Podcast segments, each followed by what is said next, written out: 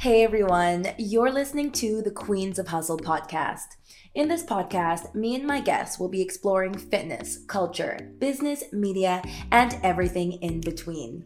My name is Kiana and I am your host. I'm a professional pole dancer, fitness trainer, and social media manager with a background in journalism and a degree in communications. I am extremely passionate about personal development and talking to other queens about their dreams, hustle, mindset, motivation, and success, as well as valuable lessons they have learned throughout their experiences. Here is a space where we can have healthy and expansive conversations that can help you in the next step of your journey. Let's get started.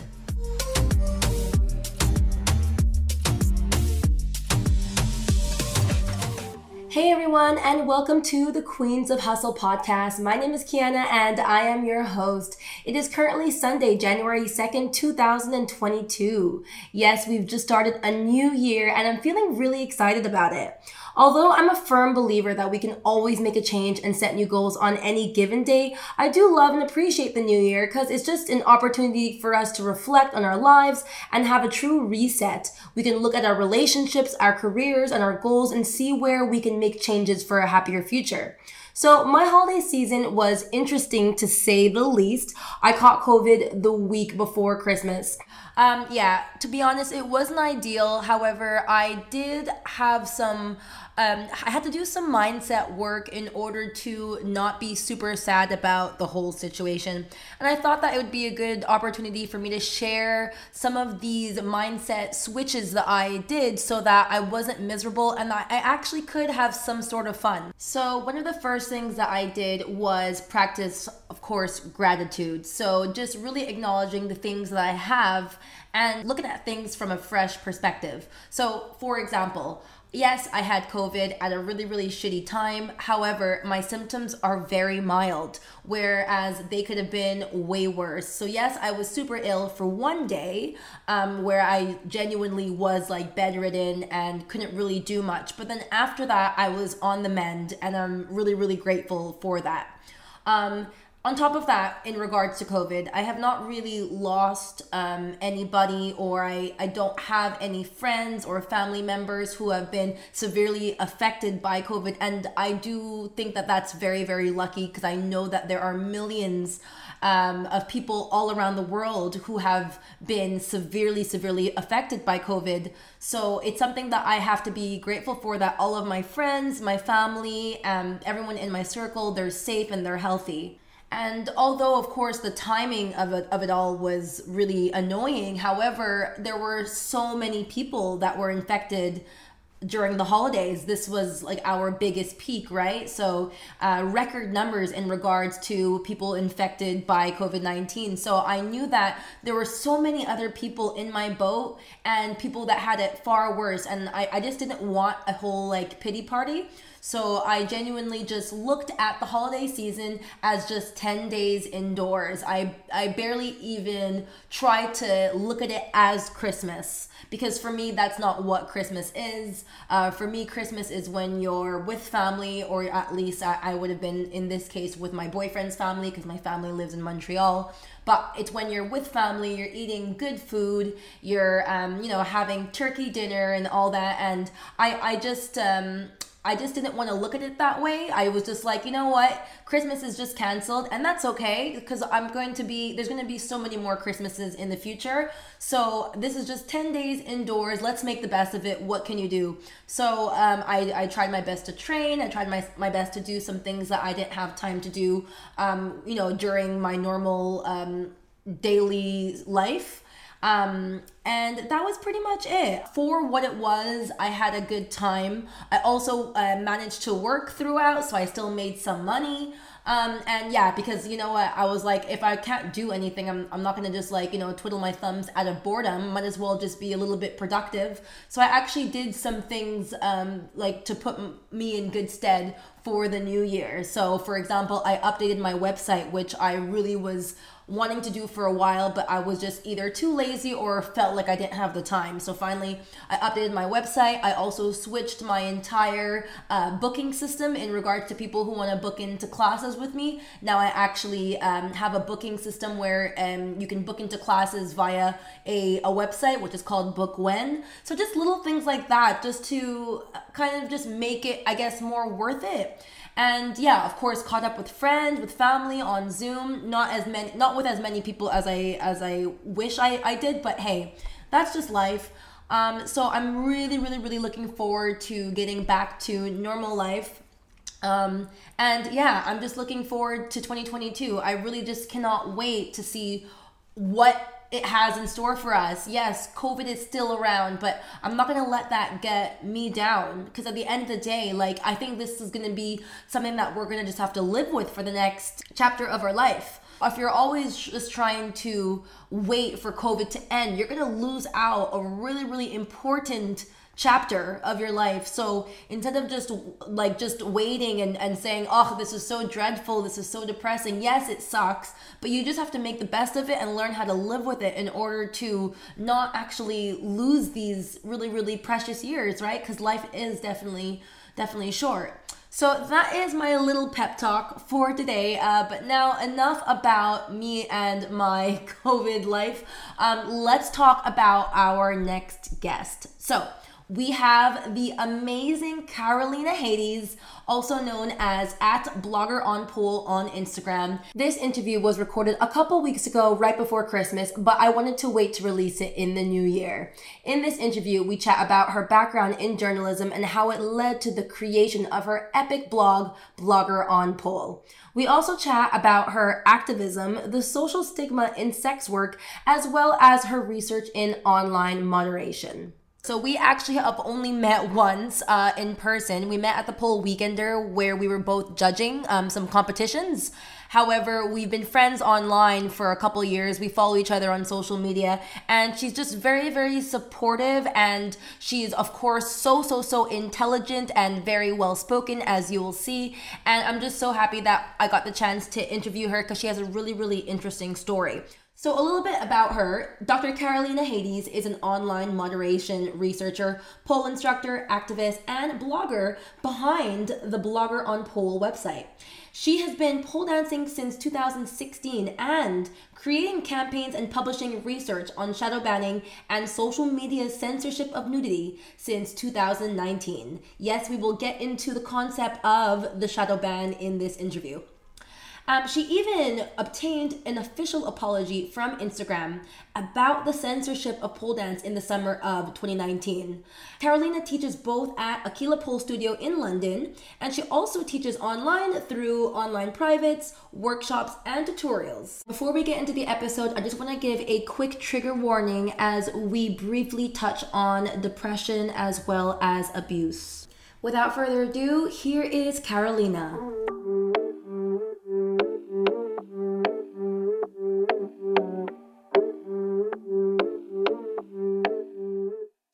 Alrighty, so welcome, Carolina Hades. Thank you so much for being a guest on the Queens of Hustle podcast.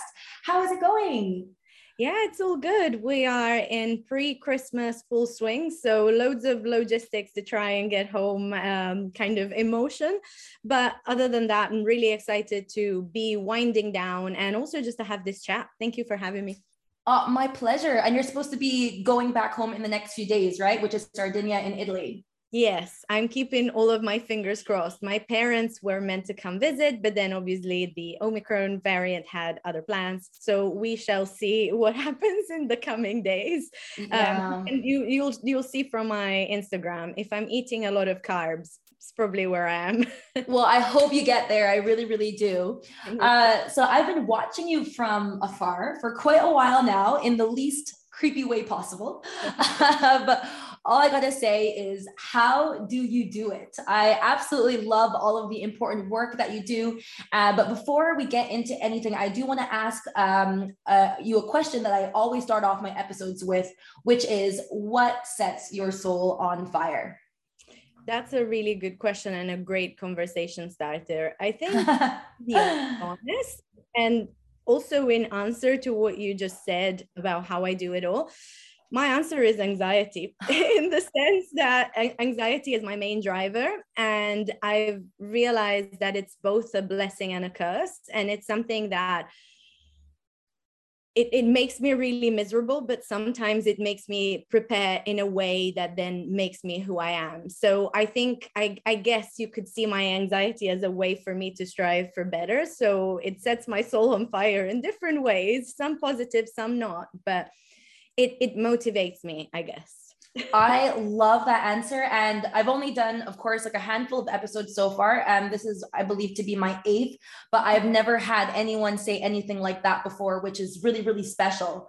Um, and um, I can totally get what you mean by that in regards to I suffer from anxiety as well to a certain extent. It's I, I wouldn't say that it's um, something that completely controls my life. However, I do have lots of moments where I have all of that built up energy. And I do understand what you mean by sometimes it can really hinder you um, in a negative way, but sometimes it could catapult you into just getting like like a loads of stuff done and doing it doing it properly and, and caring so much and being and being passionate you know? So i actually do get what you mean by that. Um, so i've already given the audience a snapshot of you but in your own words do would you mind just telling us a little bit about yourself and what it is that you do Sure. So I am a um, an online moderation researcher. So I have a PhD in criminology and particularly in the uh, moderation of online abuse and conspiracy theories. Because of that, I ended up becoming a an anti censorship activist because during the second year of my PhD, that's when uh, the censorship of pole dance started, amongst other things. So I'm also an anti-censorship activist, and I am a pole dancer, a pole instructor, a pole performer, a blogger, a writer, and I think that's it. I think. Sorry. Only that. Seriously, come on. it makes me it makes me sound uh really like beheaded to be like I think that's it, but like literally sometimes I write bios and I forget like i forget what i'm doing like i think it's difficult it's difficult to manage all of these things together but it's also difficult to know how to present yourself to different audiences because no mm. audiences can understand or accept both things together well i think it's a beautiful thing that in, in today's day and age it it we could do all of that you know what i mean? I feel like um maybe when in in like older generations you were only just one thing and it was when you or, or working two jobs was maybe more of a, of a big deal. But now I find having several jobs or wearing several hats is more normalized. And I really do appreciate that because I get bored quite often or quite easily. I agree. I agree. I think, you know, I, I had, I lived the um, nine to five or more like 8 to 11 you know overtime office life for quite a while and i did not enjoy it i did not have anything to drive me uh, and to yeah to really to excite me and to to you know to, to make me feel like i was i was making something out of my life and mm-hmm. yeah it's it's helpful to have a side hustle or something like that towards you know avoiding boredom but then i also uh, maybe the sociologist in me just goes like yeah we have to have all of these side jobs because we are so underpaid as a generation and we have so many problems as opposed to our parents which yes maybe had only one job and weren't as creatively fulfilled but you know they could afford a house they could afford to have like a fairly comfortable life as opposed to so many in our generation that can barely buy a house so i mm. see both mm. sides like it's good because i think yeah like my, my parents are in awe they're like oh you guys can do so many things this is beautiful I guess we always want what we can't have, but uh, absolutely, there's both sides to every to every story. Yes, ma'am. Grass is always greener. I, I get it. I get it.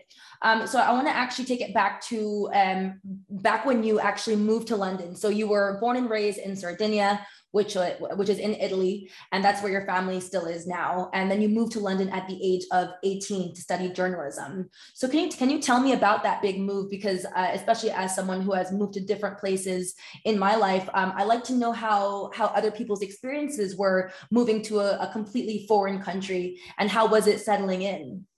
Yeah i mean i loved reading about your different you know experiences with moving. So yeah i find that really interesting as well. I mean i, I think it's it's one of those things that really shape you and it did shape me. Um, i'm i'm the daughter of two um, airline professionals. So my mom mm. uh, was a flight attendant my dad was an airplane technician so oh. they're now both oh. retired but basically travel has always been in my blood um, they i think the first time i came to london i was actually nine months old and my my mom is obsessed with London. She used to live here because she used to work for Monarch Airlines in the 80s. And she's always been speaking English to me um, from a very young age and taking me to London. So I think I had this like obsession with London growing up. It was always there. Mm-hmm. Sardinia is gorgeous. It's one of the most beautiful places you will ever visit. It's like a beach place. It's it's paradise. You you will see so many pictures and you will like that's Photoshop. That's not even real but it's not very stimulating in terms of like the opportunities you could get the things you could do with your life it has a very small town mentality even in sardinian towns that are actually bigger so because i had seen quite a bit of the world already from a young age because we had discount, discounted tickets as a family I was kind of like, I, I feel like I want to do things that I wouldn't be even allowed to do here. And I didn't know mm. what those things were, but I kind of wanted to have the experience of going somewhere else. And to be honest, I wanted to study criminology from a very young age because I was mm. into like, I don't know, serial killers and crime and why did you do this? I want to solve the case and whatever. But I just figured that studying that, which seemed quite complex and scientific, in a foreign language would have been too difficult for me. So I went for journalism because it had an element of investigation and also I liked writing. So I was like, sounds like a good compromise. So that's how I ended up in London instead of like in other you know british british cities because at the time the university where i'm currently at city university was basically the best journalism university you could get it's still one of the best i think like the market is kind of expanding. It's definitely one of the top journalism universities in the UK. But that's nice. where I kind of, um, you know, started my journey in journalism. And this is why I say that I was moved by anxiety because um, I, I couldn't do internships at home. Internships in Italy are not a thing or rather they are a thing but you have to have more professional experience to get them so people that do internships are actually quite old and they're still underpaid and you know it's it's it's not a great scenario and mm. You know me showing up to my local paper at 18 being like hey can i do an internship with you just to put something on my cv before i go to uni? They were like no we, we don't even know you we don't want you. Why why would you ever want this? Mm-hmm. um, so starting a blog was the only way i could have something to show for myself um, before my you know before i started at university.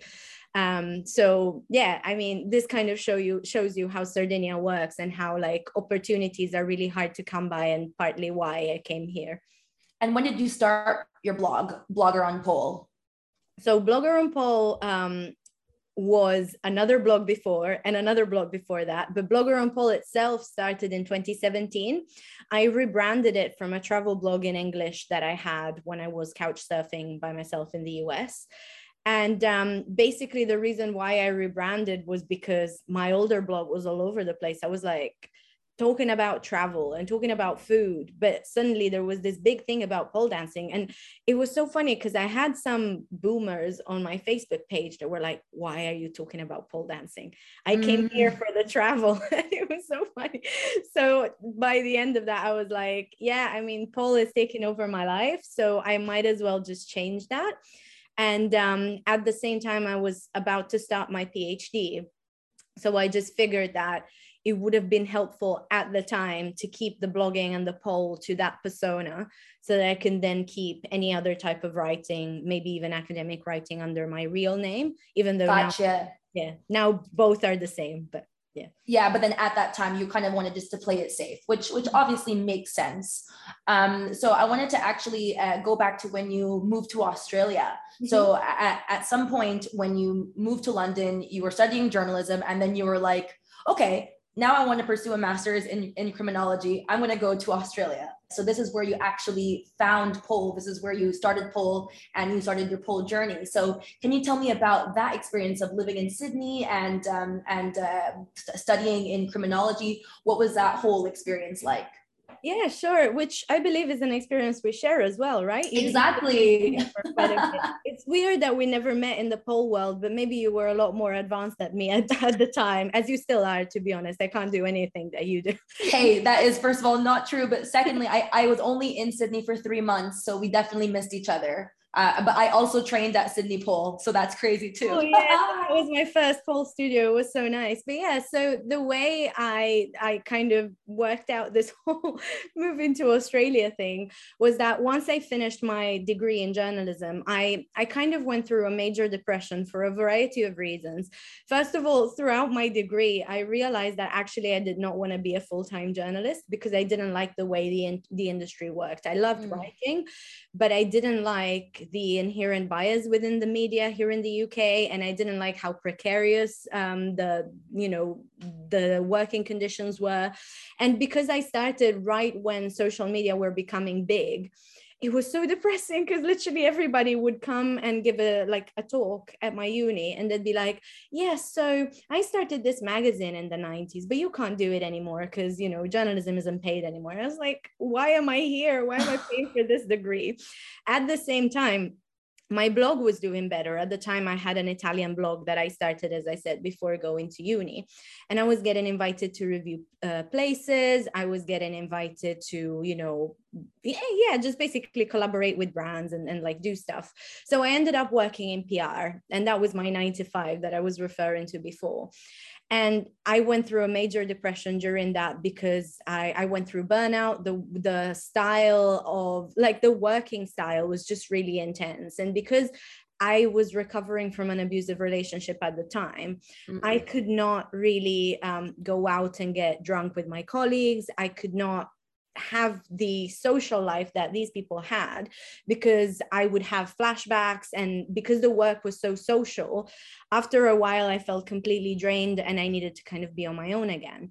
So it came to the point to a point in 2015 where the PTSD and the depression they were so kind of strong so intense that I would I didn't know what to do. I was completely lost. And um at, the, at that moment, I won an award for my undergraduate dissertation. So it came a year after the end of my degree. Okay, okay. And then I realized when I went to collect the award at this really like fancy ceremony in Dublin, I realized that I, I actually really loved research. I loved studying and that I I I wanted to study criminology in the first place and I didn't let myself do it. And I was like, and now I'm like trapped in this hole and I just don't like anything in my life. Um, mm-hmm. So maybe I need to drop everything I know and I need to get back on track to what teenage Carolina would have wanted. So I applied to one university, and that one university was the University of Sydney for two reasons. Um, the first reason was that one of my contacts from my BA in journalism now taught in Sydney, and she was saying, Oh, you're going to love the life here because it's not too different from Sardinia because it's warm, but it's also not too different from London because it's an actual city. There's stuff to do. It's not boring. Yeah. So she really liked it, and she was like, You're going to like it too. And then also, my abusive ex um, had a criminal record and he'd been kicked out of Australia. So that was the one country where he couldn't follow me.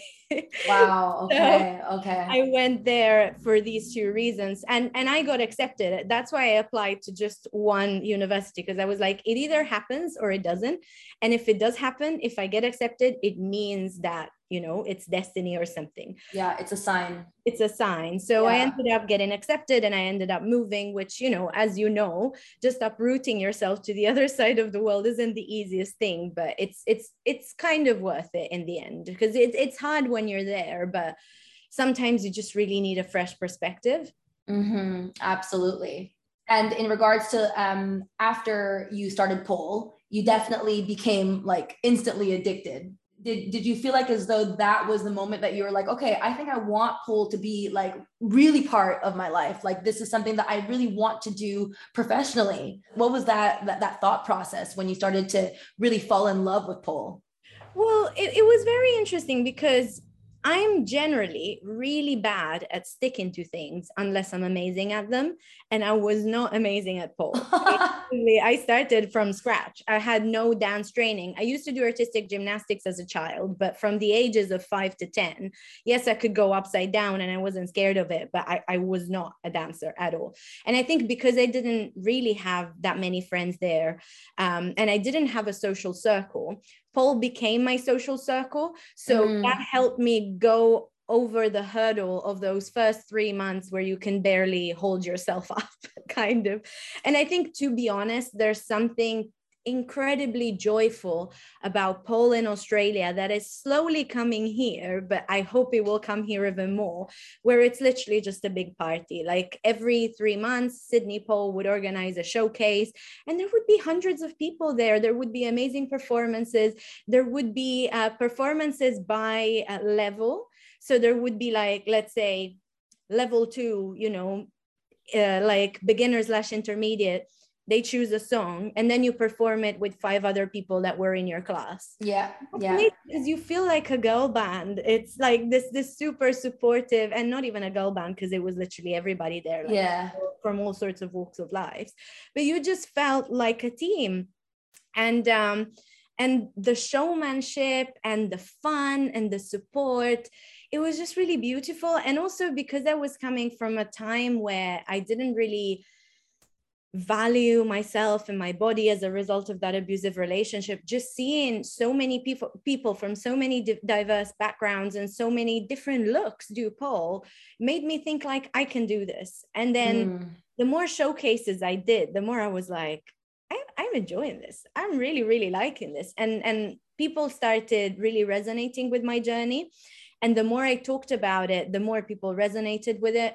And i think by the time I came back to London, I realized that because I had the time when I was doing my PhD, I really had the time to get better at pole. And mm. I didn't mm. know if I wanted to teach or if I wanted to perform, but I realized that I really liked performing. So I was like, maybe that's something to play with. And I submitted my first um, my my video to my first and only ever competition that I won, uh, floor play. Uh, ah, yes, yes, yes. It's, yeah, that's in Sydney. Uh, yeah, that's in Sydney as well because Daisy and Amber they come over to organize it, and then yeah, so they're really lovely. And um, yeah so basically after i won that i was like maybe there's there's something in this for me. And and you know with the rebrand of the blog that went really well and people started really following me i was like i don't know what my future in pole is like but definitely i want pole to be somehow part of my career and then when i became an instructor it was actually by chance i started training at a new studio near home and they needed instructors and the the owner was like if I train you, will you become an instructor? And I remember talking to my ex and being like, she wants me to be an instructor. This is really weird. This is really weird. And my ex was like, no, maybe, maybe she sees something in you. Maybe you should do it. So I did it. And yeah, it was, I, I'm still really grateful that she saw that in me because I didn't think that was open to me. I thought I was just going to compete until I died and never win.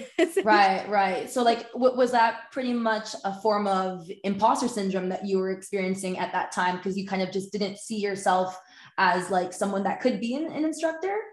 Yeah, I mean, to be honest, it's something that sometimes I still experience. I think at the time, I definitely didn't see myself as an instructor. I used to do some cover classes for people.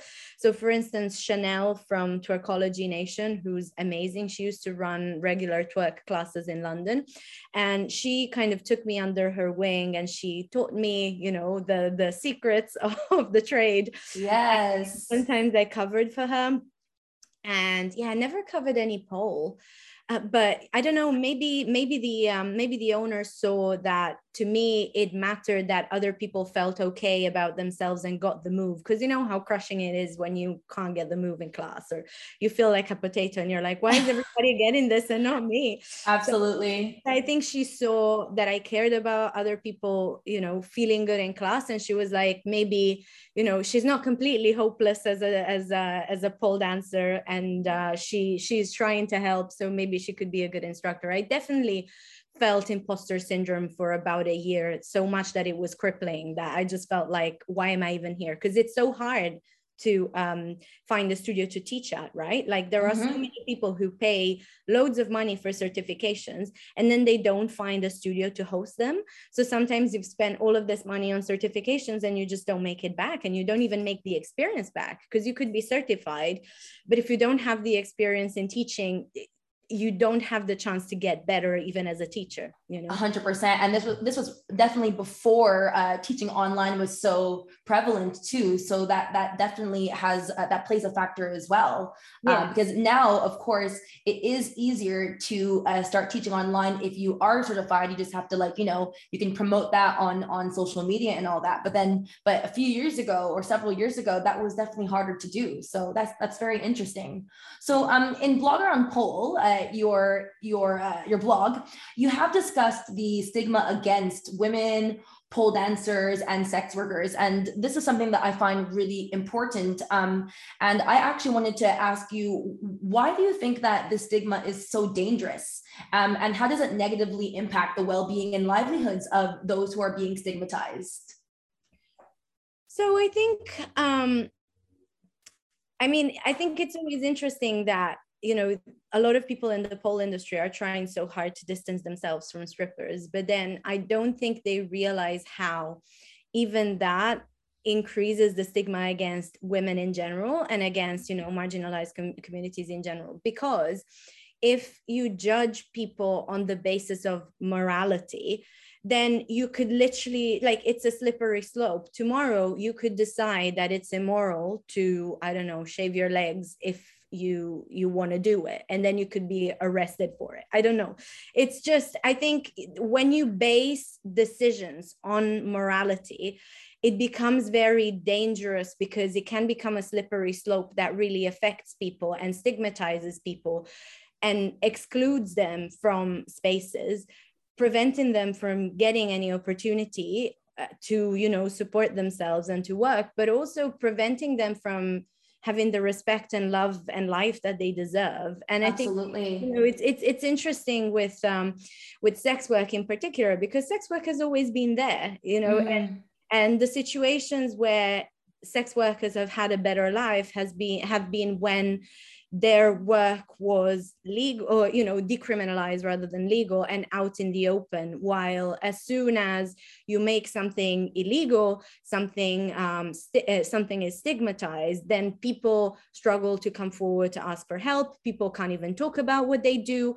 Their life doesn't become any better and and i have those conversations a lot with my criminology students because my my criminology students are really really sweet really smart really clever but they always come from a very kind of conservative perspective because i think when yeah. you're quite young you're always like oh you know this is bad we should regulate it we should get rid of all porn we should get rid of all the drugs we should even ban alcohol we should ban this and that mm-hmm. and i mm-hmm. think we don't look at nuance and we don't look at individual freedoms and I think, particularly when these notions of morality are set by systems of oppression like the patriarchy and capitalism and stuff like that, then it's kind of like, well, why are you saying that that specific thing is immoral? It's quite convenient that it only affects a group of people that you happen to not like. So mm-hmm. I think you know it's it's interesting with pole because we are such a gray area. I mean, we use an instrument that is used by sex workers and that we have because sex workers made pole popular but then at the same time we kind of don't want to be seen as sex workers but then even even if we do respect sex workers platforms ban us the same you know whatever we do. So i think we we come and when i say platforms i mean obviously social media platforms. I think yeah.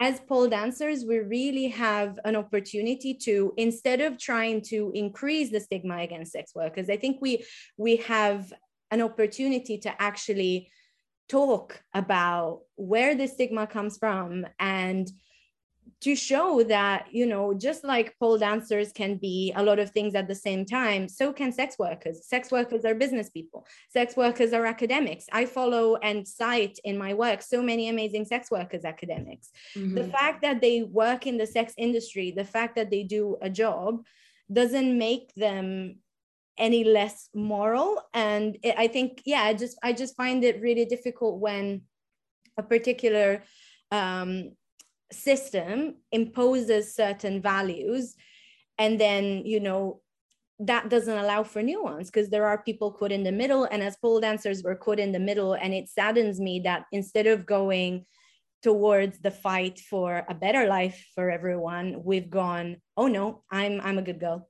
Mm-hmm. No, I I totally get that, and um, I'll I'll be the first to say when I first started pole, I was very unaware and ignorant to this this whole concept. So when I first started pole, I was very much like I am a pole fitness person. Um, I I never used the hashtag not a stripper, never did that. But I was very much um, at the beginning I, I distanced myself from it because I didn't know any better. But then, of course, after meeting sex workers, after doing more research, after understanding that when you actually distance yourself, or when you um, when, when you're erasing, for example, the history, you're actually discriminating against these these people who you actually should be respecting or paying homage to, because they're the ones that that paved way for you to do your your art. You know what I mean? So after obviously, you know, spending years in in this industry, I now understand it, and I totally respect it but i do understand what you mean by there is always going to be that that that tension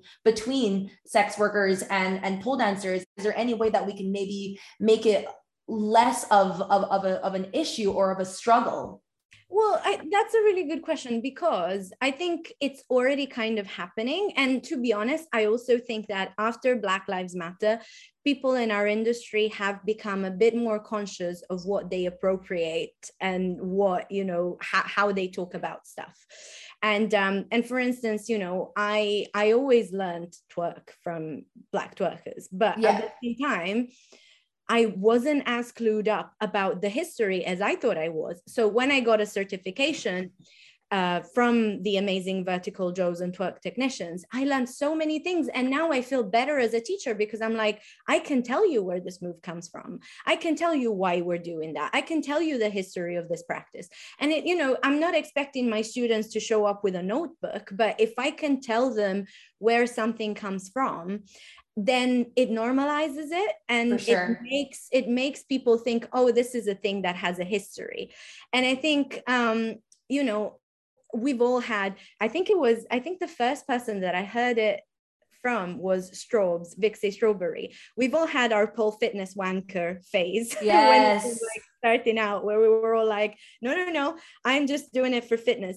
But I think, again, this is why we are kind of at the um, crossing between a very sex positive life and a very sex negative life in the sense that you come to pole with this idea that it's going to be a really cool strong fitness thing and then it opens your mind to the fact that actually being sexual and you know working in the sex industry and stuff like that you, you're not harming anyone. You're actually just opening up your horizons and your mentality. So i think definitely education definitely crediting strippers when we can if mm-hmm. they created a move if they've um, you know opened a studio it, it, even just when you see students that are kind of like i don't do that because that's too slutty or whatever correct them and like mm. you know mm. not in a mean way but just be like hey you know like there's no slut shaming here and and whatever and just uh, just remember that like you know why there are pole classes that you're able to book into just remember yeah. that you know what i mean you could do gymnastics but you've come here so yeah.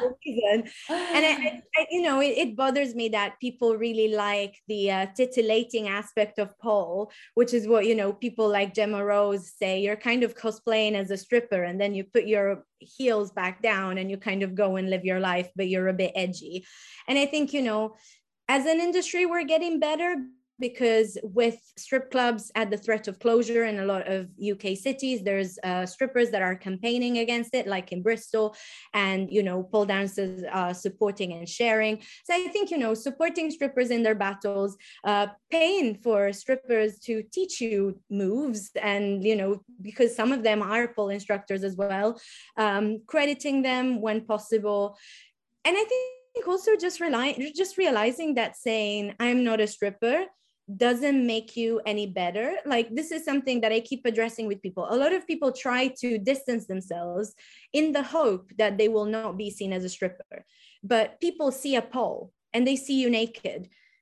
They're not going to change their mind. If they mm-hmm. decided you're a stripper, you're a stripper. Mm-hmm. You know, you're by you're just being a dick. You're just essentially, you know, discriminating against people while getting no results whatsoever while we could all do better and use facts. Because i think this is what it is it's facts. There is this whole myth about mallakhamb and chinese pole which apparently in china is obviously known as acrobatic pole and right. not as yeah pole. yeah. And those are part of our history. There are moves that we use that are part of that too. Absolutely. But realistically the pole dancing we know and love comes mm-hmm. from strippers. The it's, body rolls, the hair flicks, that comes from the strip clubs, 100%. The heel bangs, the hello boys, all of that stuff. Yeah. Like, yeah. You know, it, it doesn't like the, the people that in the 80s and the 90s opened studios were not Mallakhamb trainers. So it, it's no, they weren't. It's essentially fake news. So I think if we just look at the history, if we look at the facts, then when people are like, "Ooh, are you a stripper?" you can just be like, "No, but strippers founded my sport, so they're really cool, they're really strong, they're really sexy." You don't have to be like, "Oh no, I, w- I would never do that." Like, mm-hmm. why? Mm-hmm. Who is that helping? And people are gonna be like, "But you're naked next to a pole," and then what do you say? Because you are naked next to a pole. Exactly, hundred percent. So uh, thank you for that, by the way, because I really wanted to touch on that because I find it really important and sometimes it's hard to, especially when you have family that may be more conservative, you don't really know how to speak about your own uh, life, your, your, your own career without distancing yourself you know what i mean? So i it's something that i practice a lot. I practiced it um, when i was home in canada two months ago. I sat down with my family. Thank god it was like my um the, the filipino side. So they're, they're very very liberal. They're very progressive. And i just like went out and told them like how like we, we need to respect sex workers and we need to respect uh, respect strippers because that is where my art form my career comes from and stuff. And like i said that at a dinner table with my like young cousins like sitting there. Like literally like i have like five year old cousins. And i didn't i didn't feel like it was wrong because i'm just i'm just saying straight facts. D- do i say that in front of my um more conservative jamaican side? Absolutely not. I haven't I haven't figured that part out yet but you know i'm i'm learning i'm getting better I, am trying to improve but it's just such um it's such an interesting interesting thing.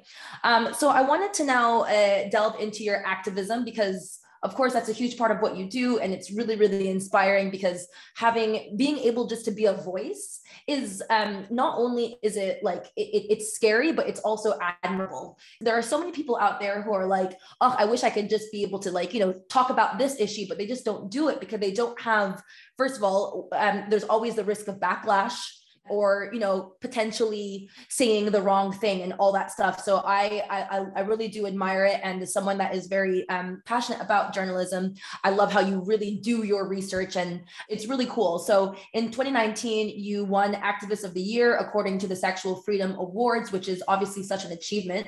Can you tell us more about like your journey in activism and, and like why it's so important for you to like continue this uh, th- this role that you play Sure, thank you. Um, to be honest, again, I think so much of what I do um, owes a lot to sex workers because sex workers are activists in the first in the first place, and they have to be to be activists, particularly when it comes to tech because they need to survive. And a lot of the things that we face as pole dancers, but also just as people on the internet, sex workers have had that and felt that on their skin first.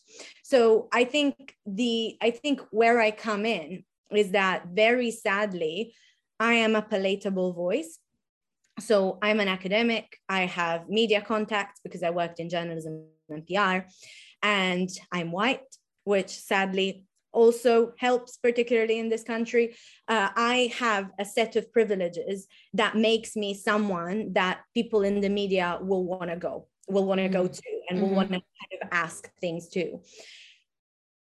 And if I can, I and and I do this, I point journalists to the right people instead of always being the person that speaks because sometimes it's just not my expertise or my right to speak on specific issues but at the same time there's a huge problem in the UK in the media where unless you look a certain way or unless you are a certain type of person, your voice is not heard. And therefore, if your voice is not heard, a certain argument is just not on the table.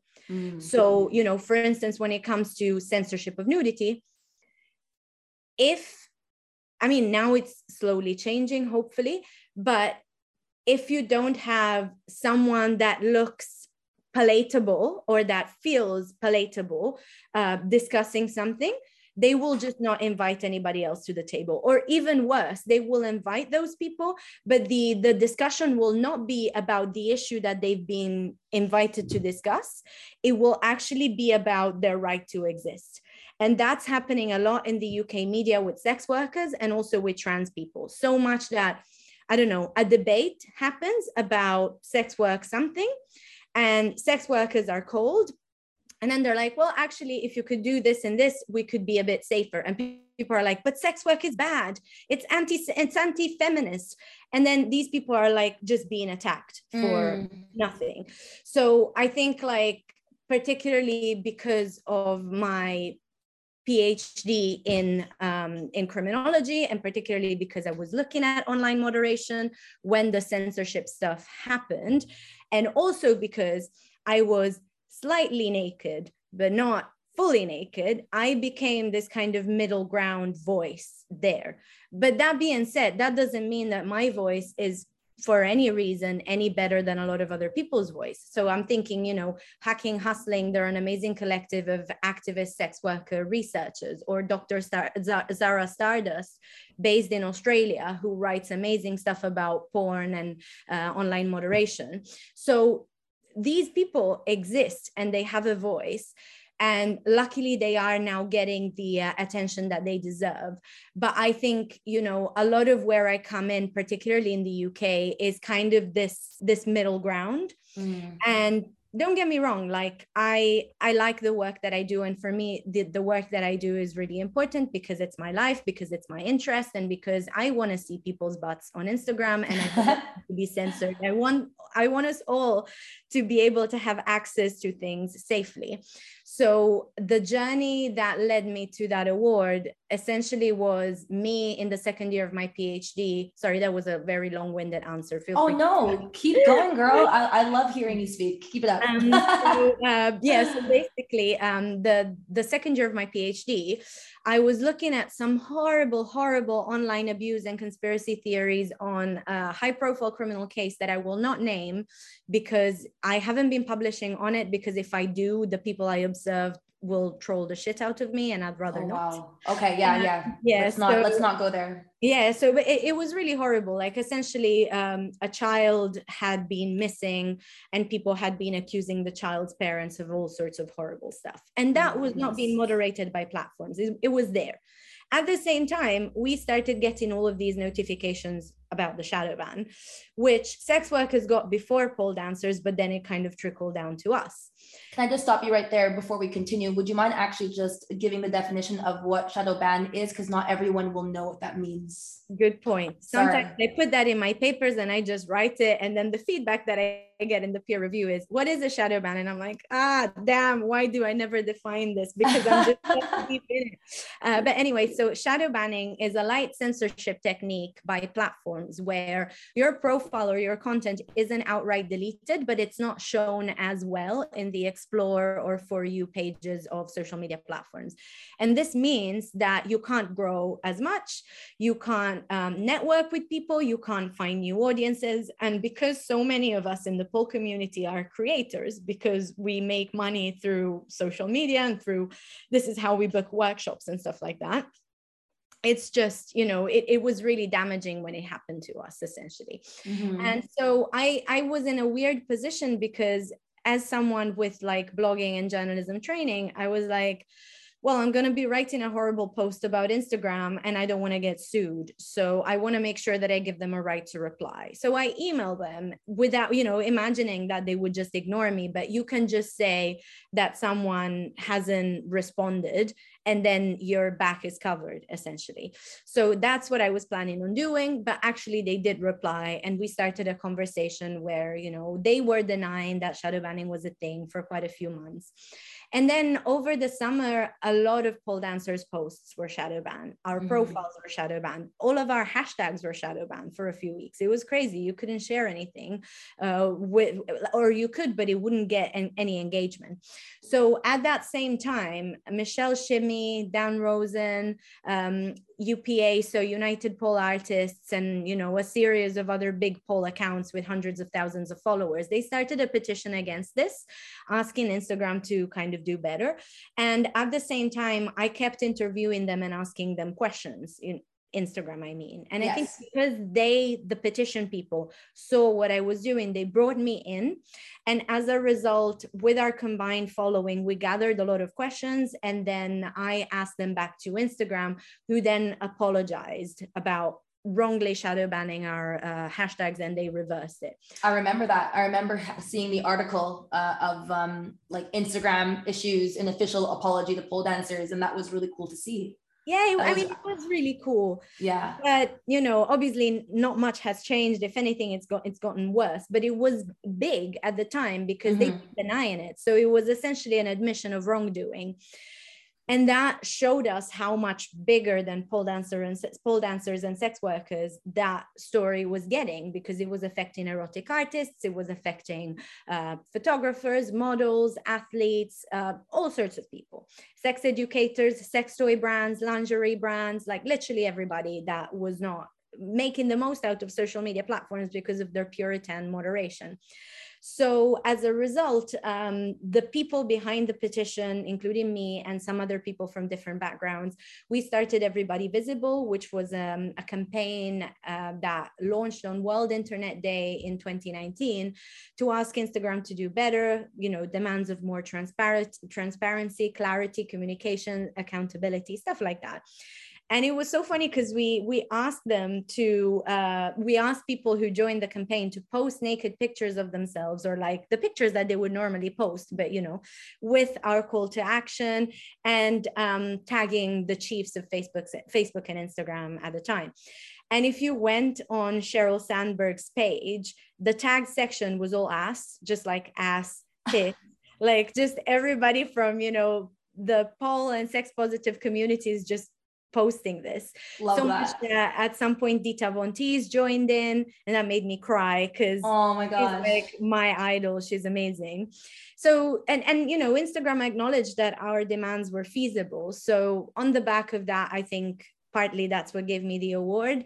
Uh, but since then I, I, I think because I realized that I couldn't really publish for my PhD because of the risk of harassment from the people I studied, I kind of shifted my expertise into the other side of online moderation, which is algorithm bias. And mm-hmm. it, because it's very obscure and it blends uh, social media marketing, which I have a past career in uh, journalism, but also media law, law in general, tech, AI, like a lot of things at the same time. It's very obscure, and sometimes people don't realize that a law made in America could trigger a lot of censorship all over the world. So I've been trying to explain it as best as I can.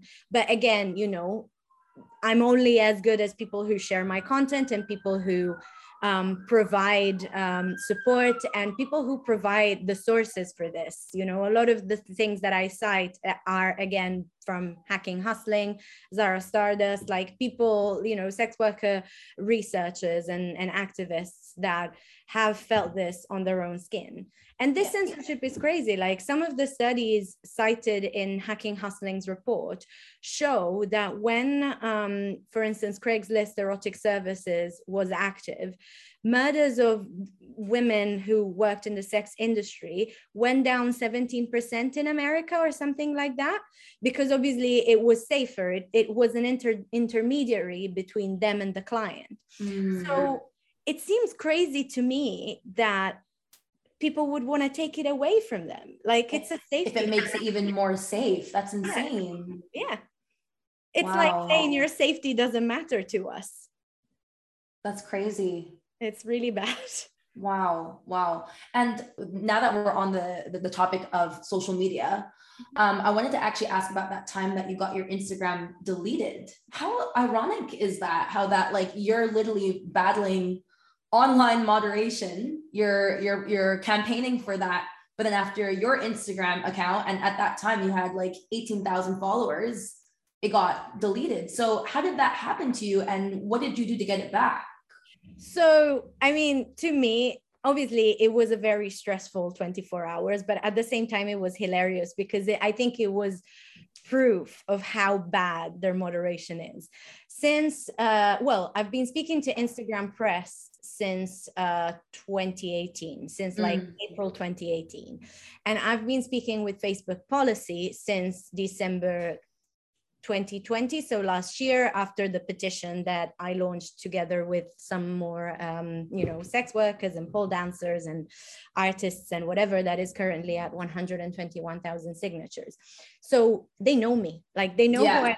articles have been written about me. We've been communicating over email and over zoom meetings. They they know me. They know my face. Yeah. And then i go and post a picture with my 92 year old grandma out of all things and my profile disappears. And it was the was it a mistake? Well, that's what. So again, mystery because when um, when your profile is deleted, you're basically in the in the hands of the instagram overlords they can tell you as much as they want to and a lot of the times that is nothing. So neither policy or press said nothing else but this was a mistake. And then somebody in my network who helped towards getting my account uh, restated said something like it was a case of false positives. So it might be like a couple of things triggering things at the same time but yeah the picture with my grandma was the last thing i posted. So was the straw that broke the camel's back? Yeah it was just really that's odd. Like that's crazy. what I, I that's what I said on another interview. It was like, ass is fine, but we draw the line at grandma's. Are you doing? it was really weird. So obviously I panicked. I of course for a while I couldn't even access my backup account because I hadn't like logged on to it for so long.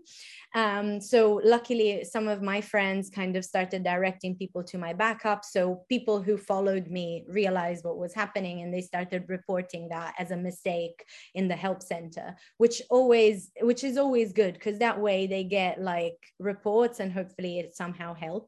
Yeah. Uh, but then uh, another thing, well, I emailed Facebook policy in the evening because this happened at 7 p.m. Italy time. So um, Facebook press or Instagram press would have already been off work in the UK. So I emailed Facebook policy who are in San Francisco and then they said that would they would look into it. And then I emailed Instagram press the morning after. And because there were a couple of journalists that were writing about this already, because I was complaining about it on Twitter, which also I recommend to everybody just complain on Twitter because that's where the journalists are at. Oh. Basically, I think that sped up the situation a little bit. But every time I ever got my account back, even on TikTok, where I've been deleted four times, it's been because journalists um, in my network are like, What are you doing? You know, clearly she's a researcher yes, she's naked, but you know that she's not breaking community guidelines. And this is the thing like a lot of people whose profile is deleted also do not break community guidelines. Like mm-hmm. sex workers are terrified of losing their accounts and they know that they are a target. So they self censor quite a lot, which is terrible in the first place. But it's interesting how their mere presence is viewed as dangerous and problematic as such. So just by existing as a sex worker on a platform, you are, uh, uh, you know, under threat of deletion, and that is extended obviously to pole dancers because an algorithm can't distinguish whether you pole dance in a bikini in a strip club or in a pole studio. Mm. So you know, mental. like I'm sorry. It's mental. It's mental. It's very scary. It is. I mean, and you got a little bit of a, you got a little, sorry, but you got a little taste of what that could have been like had you not had the connections that you have. But it's sad to say that not everyone has those connections. And it just, it's just, it's very sad. It is. I mean, it's I I should not be in this position. Do you know what I mean? Like now, because I speak to Facebook policy, if people's accounts get deleted, I get a message from either their backup or whatever, and they're like, "Hey, can you help?" And Facebook policy respond whenever they're in the mood, and sometimes it takes months to get some people restored. You know, Rebecca Crow, one of my friends who's an amazing sex worker activist, she had been deleted for a year, and I literally annoyed them for like months, and finally they got her back. But it's not up to me. I can just raise something and then they can just ignore me. And I should not be in this position. They should have an infrastructure in place that allows people to have direct contact with them when something is going wrong. And it's ridiculous that that is not happening. It's really poor practice, it's really poor communication, poor transparency. And um, yeah, it's a really scary window into what you know being on social media is like for some some people and i only got my accounts back because i'm a freak case because i'm an academic and i have a profile and because um, you know i have journalistic contacts and contacts within tech otherwise it would not have happened mm-hmm. and i mm-hmm. remember interviewing you as well for my post about tiktok at that time where you were getting your stuff removed over and over mm-hmm. while clearly you know you you are an instructor like you're a performer uh, and you you you do stuff in studios and you know i'm not saying that your content is more worthy than for instance a sex worker if it if it complies with guidelines. But i'm just saying you know someone looks at your account and they're like obviously she's doing this in a studio you know? Mm-hmm, so mm-hmm. it shows you how weird their uh, moderation is. Yeah and also um how incorrect it could be as well. Yeah and looking back now on everything that you've done in your pole journey, because um, we're going to just start wrapping it up now, how has it changed you and your relationship with yourself? So I think it changed my life in so many positive ways in the sense that when I came to pole, I, I was coming from a very kind of self-loathing place because of the abusive relationship I was in. I had a lot of guilt and survivor's guilt and whatever. So I think it made me accept my body again. It made me realize I was strong. It made me more confident. And it gave me a tool to get out of my head because I, I was a runner and I used to um, do swimming, to go swimming as well. But I couldn't do it anymore because I was in my head all the time. And mm. oh, you need to be in the moment or you break your neck. So that was a really nice um, shift in my life but then um, you know i think I, I think yeah it, it just it, I think it was what I was looking for essentially because yeah. I always wanted to be a rock star as a teen, but I had no musical talent. So my way of being a rock star, of finding my persona and stuff like that. So that was nice. I think, if anything, becoming an instructor has made it more difficult because pole is not just a hobby anymore it's my job. Yeah. so sometimes i need to really work hard to find that joy again and to remember that it's not just this thing that pays my bills and to you know remind myself to take rest days and to um, take days where i just train for myself instead of instead of teaching. So i think it's interesting that i've pretty much removed imposter syndrome from my whole life thanks to pole. but the place where i still have imposter syndrome is pole, where I'm, like, I'm, not, you know, I'm not good enough of a dancer or I'm not good enough of an, of an instructor. Oh my God, I messed that up. I, I did this or I did that. You know, like um, I think because pole is creative and because pole is so personal and so emotional, it's it's um it's a constant self-development tool because it makes me interrogate myself and where my feelings come from but it's also mm. a source of insecurity sometimes mm, that's beautiful that's very very beautiful and um, now that 2021 is now coming to an end are there any valuable lessons that you learned this year that you'd like to share with us Ooh, okay. Yeah, it's been a year of learning. I must uh, to put it behind me. So yeah, my my relationship broke down because of lockdown, and then so many other things like so many curveballs, including my accounts being deleted all over the place and fearing for the loss of my livelihood. I think going back to the whole imposter syndrome thing, um, if people somehow believe in you, then start believing people as well. Like you shouldn't. Amen. You shouldn't uh, put your whole value in other people's hands and you shouldn't you know expect that your value comes from other people's validation. But at the same time, if people are booking your workshops and if people are reading your content and they're paying you compliments, just stop being so hard on yourself. A hundred percent. It's important for many instructors because I think we're so blessed to be doing something that we love so much that we're maybe afraid for that to be taken away from us and maybe we could just lose a bit of that anxiety a little bit. Absolutely. Absolutely. Um, and what can we expect from you in 2022 any competitions performances projects or is that all uh, under wraps at the moment? So there is one big thing which is under wraps and i'm not going to say it because i don't want to jinx it but it's i hope it happens. I hope it goes through. Um, but it kind of blends my whole slash research persona and i'm you know fighting to make that happen. I'm also applying for more and more research grants to be able to do more research into the censorship of nudity. In terms of workshops i want to do more workshops outside of london and i'm going to be having one coming up in manchester in january keeping my fingers crossed that it can all happen because of the current situation. Because uh, I, I loved pole weekender. I, it was my first off-site workshop and also offline workshop because I've done stuff in London and I've done stuff online, but I'd never done it in a physical space, and it was just amazing. And I want to do that again. Mm-hmm. And yes, I am also competing. So there's this competition in Rome called Exotic Goddess, and I I don't like the word exotic. We talked about the word exotic. I don't believe it's the right word to use. Many polers of color have mentioned it's racist. I personally agree. And I also do not define and have never defined my style as exotic, even though I had to when I taught in a Russian studio. Because um, I'm just not exotic. Like it's, you know, the people the thing that people identify with exotic pole is just not my style. Um, and I just prefer calling it sexy pole or I'm coming up with my own name for my own style. More, mm-hmm. more of mm-hmm. that to come later.